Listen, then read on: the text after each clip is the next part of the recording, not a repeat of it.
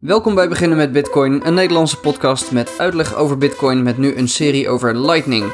Met in deze aflevering een aantal ideeën over nodes, wallets en hoe je dus begint met Lightning.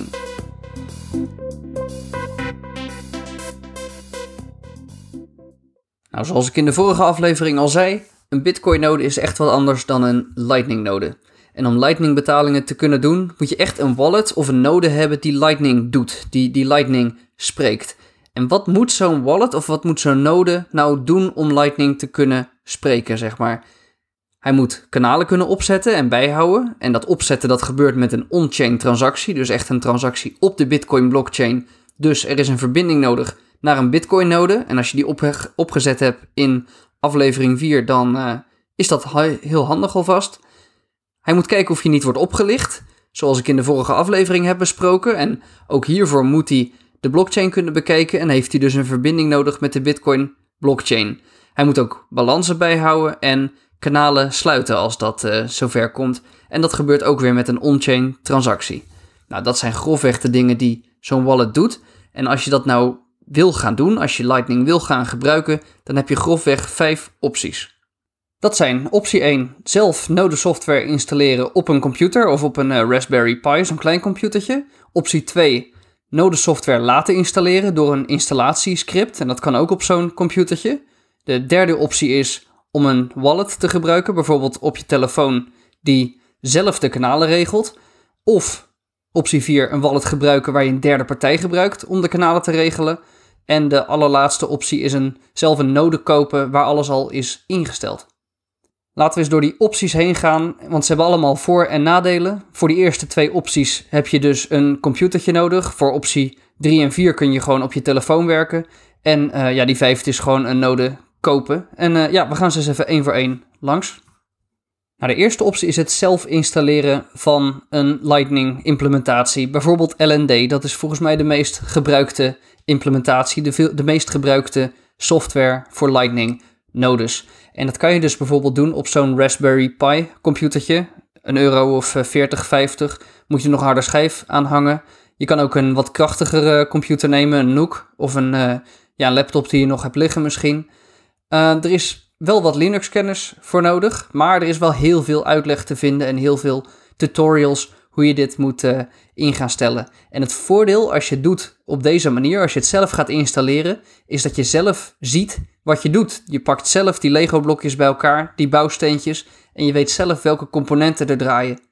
En als er wat misgaat, dan heb je ook beter een idee waar je moet gaan zoeken, bij welk component. En dit is hoe ik het heb gedaan. Ik had al een Bitcoin-node. Nou, dat heb ik in aflevering 4 heb ik dat behandeld, hoe je een Bitcoin-node begint.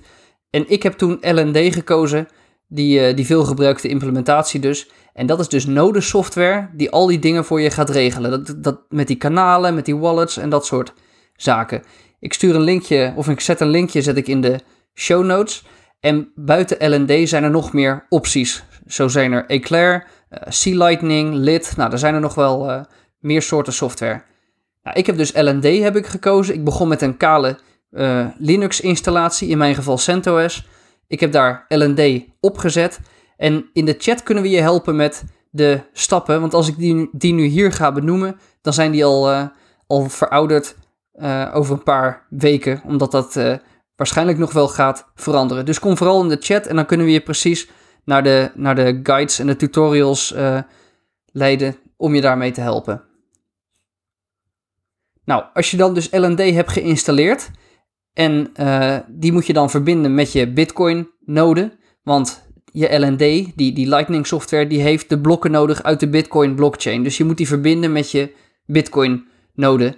Nou, daarna heb ik er ook nog RTL, Ride the Lightning, bij geïnstalleerd. Dat is een soort dashboard, een webinterface naar je Lightning-installatie. En in de volgende aflevering ga ik erop in hoe je zo'n node nou onderhoudt.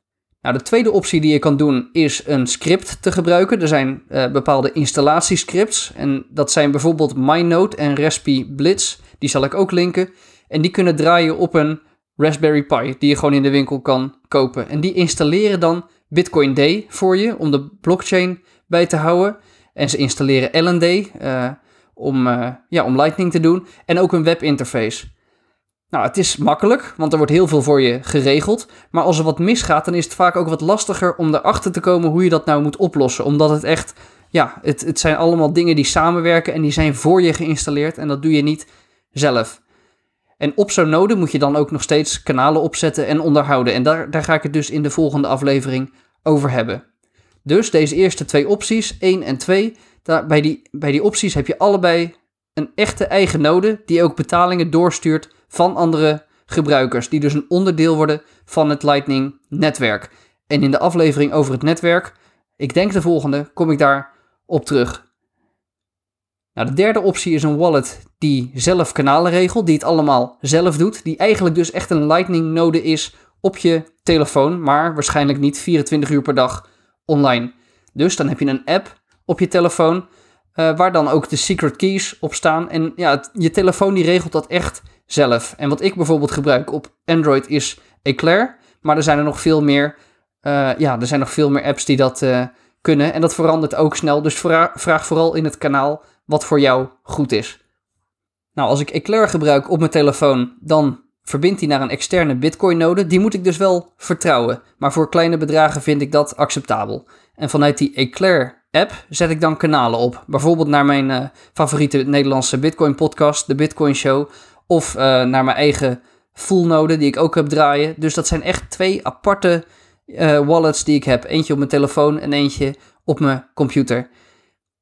Nou, en als je dan een link hebt opgezet, een kanaal naar, in mijn geval dus bijvoorbeeld de Bitcoin Show, dan kan ik daar betalingen naar doen. En ook weer betalingen naar degene die verbonden zijn met de Bitcoin Show node. Dus dan wordt het echt interessant, dan wordt het echt een netwerk. Het is wel belangrijk dat je app af en toe online is om te kijken of er geen fraude gebeurt. Of er niet mensen verkeerde balansen aan het claimen zijn of die je proberen te frauderen. Dus op de achtergrond zullen die apps vaak eventjes online komen om de Bitcoin de blockchain te checken voor transacties die met jouw node te maken heeft. Nou, de vierde optie, dat was een wallet waar een derde partij die kanalen nou voor jou regelt. Dan hoef je die dus niet te openen.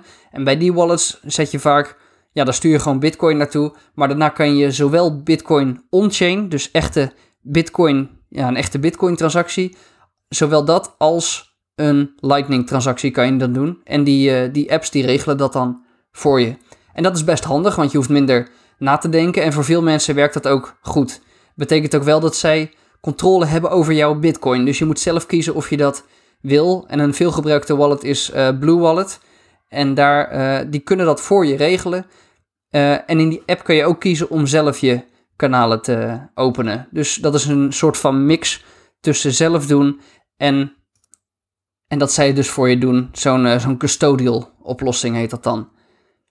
Nou, de laatste optie was het kopen van een node. Er zijn bedrijven, ik weet niet of ze nog allemaal bestaan, maar Casa was er en Noddle en Lightning in de Box. En die leveren misschien nog steeds wel hardware. Ik vind ze zelf best wel duur. Het is vaak honderden euro's wat het kost. Het is makkelijk, maar je leert er dus ook minder van. En je moet hopen dat zij de goede software erop zetten. Nou, dit zijn dus grofweg je opties die je kan nemen. Er zijn een hele hoop tutorials. En ik zal ook de tutorial van Satoshi Radio, van de podcast. En die begeleiden je in een YouTube-video hoe je MyNode, dus dat is die tweede optie, de nodesoftware laten installeren door een installatiescript. Zij vertellen je dan hoe je dat moet doen op zo'n Raspberry Pi computertje. Nou, dat zijn dus grofweg je opties. Er zijn een aantal groepen op Telegram die specifiek voor Lightning zijn. Die zal ik ook linken in de show notes. Zo is er Lightning NL en er is ook een kanaal van Bitcoin Magazine. Maar ook in het Beginnen met Bitcoin Telegram kanaal kunnen we je natuurlijk helpen. In de show notes zet ik zoals gezegd de links naar de besproken producten.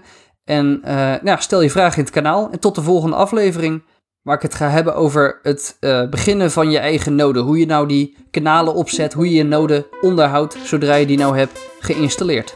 Tot dan!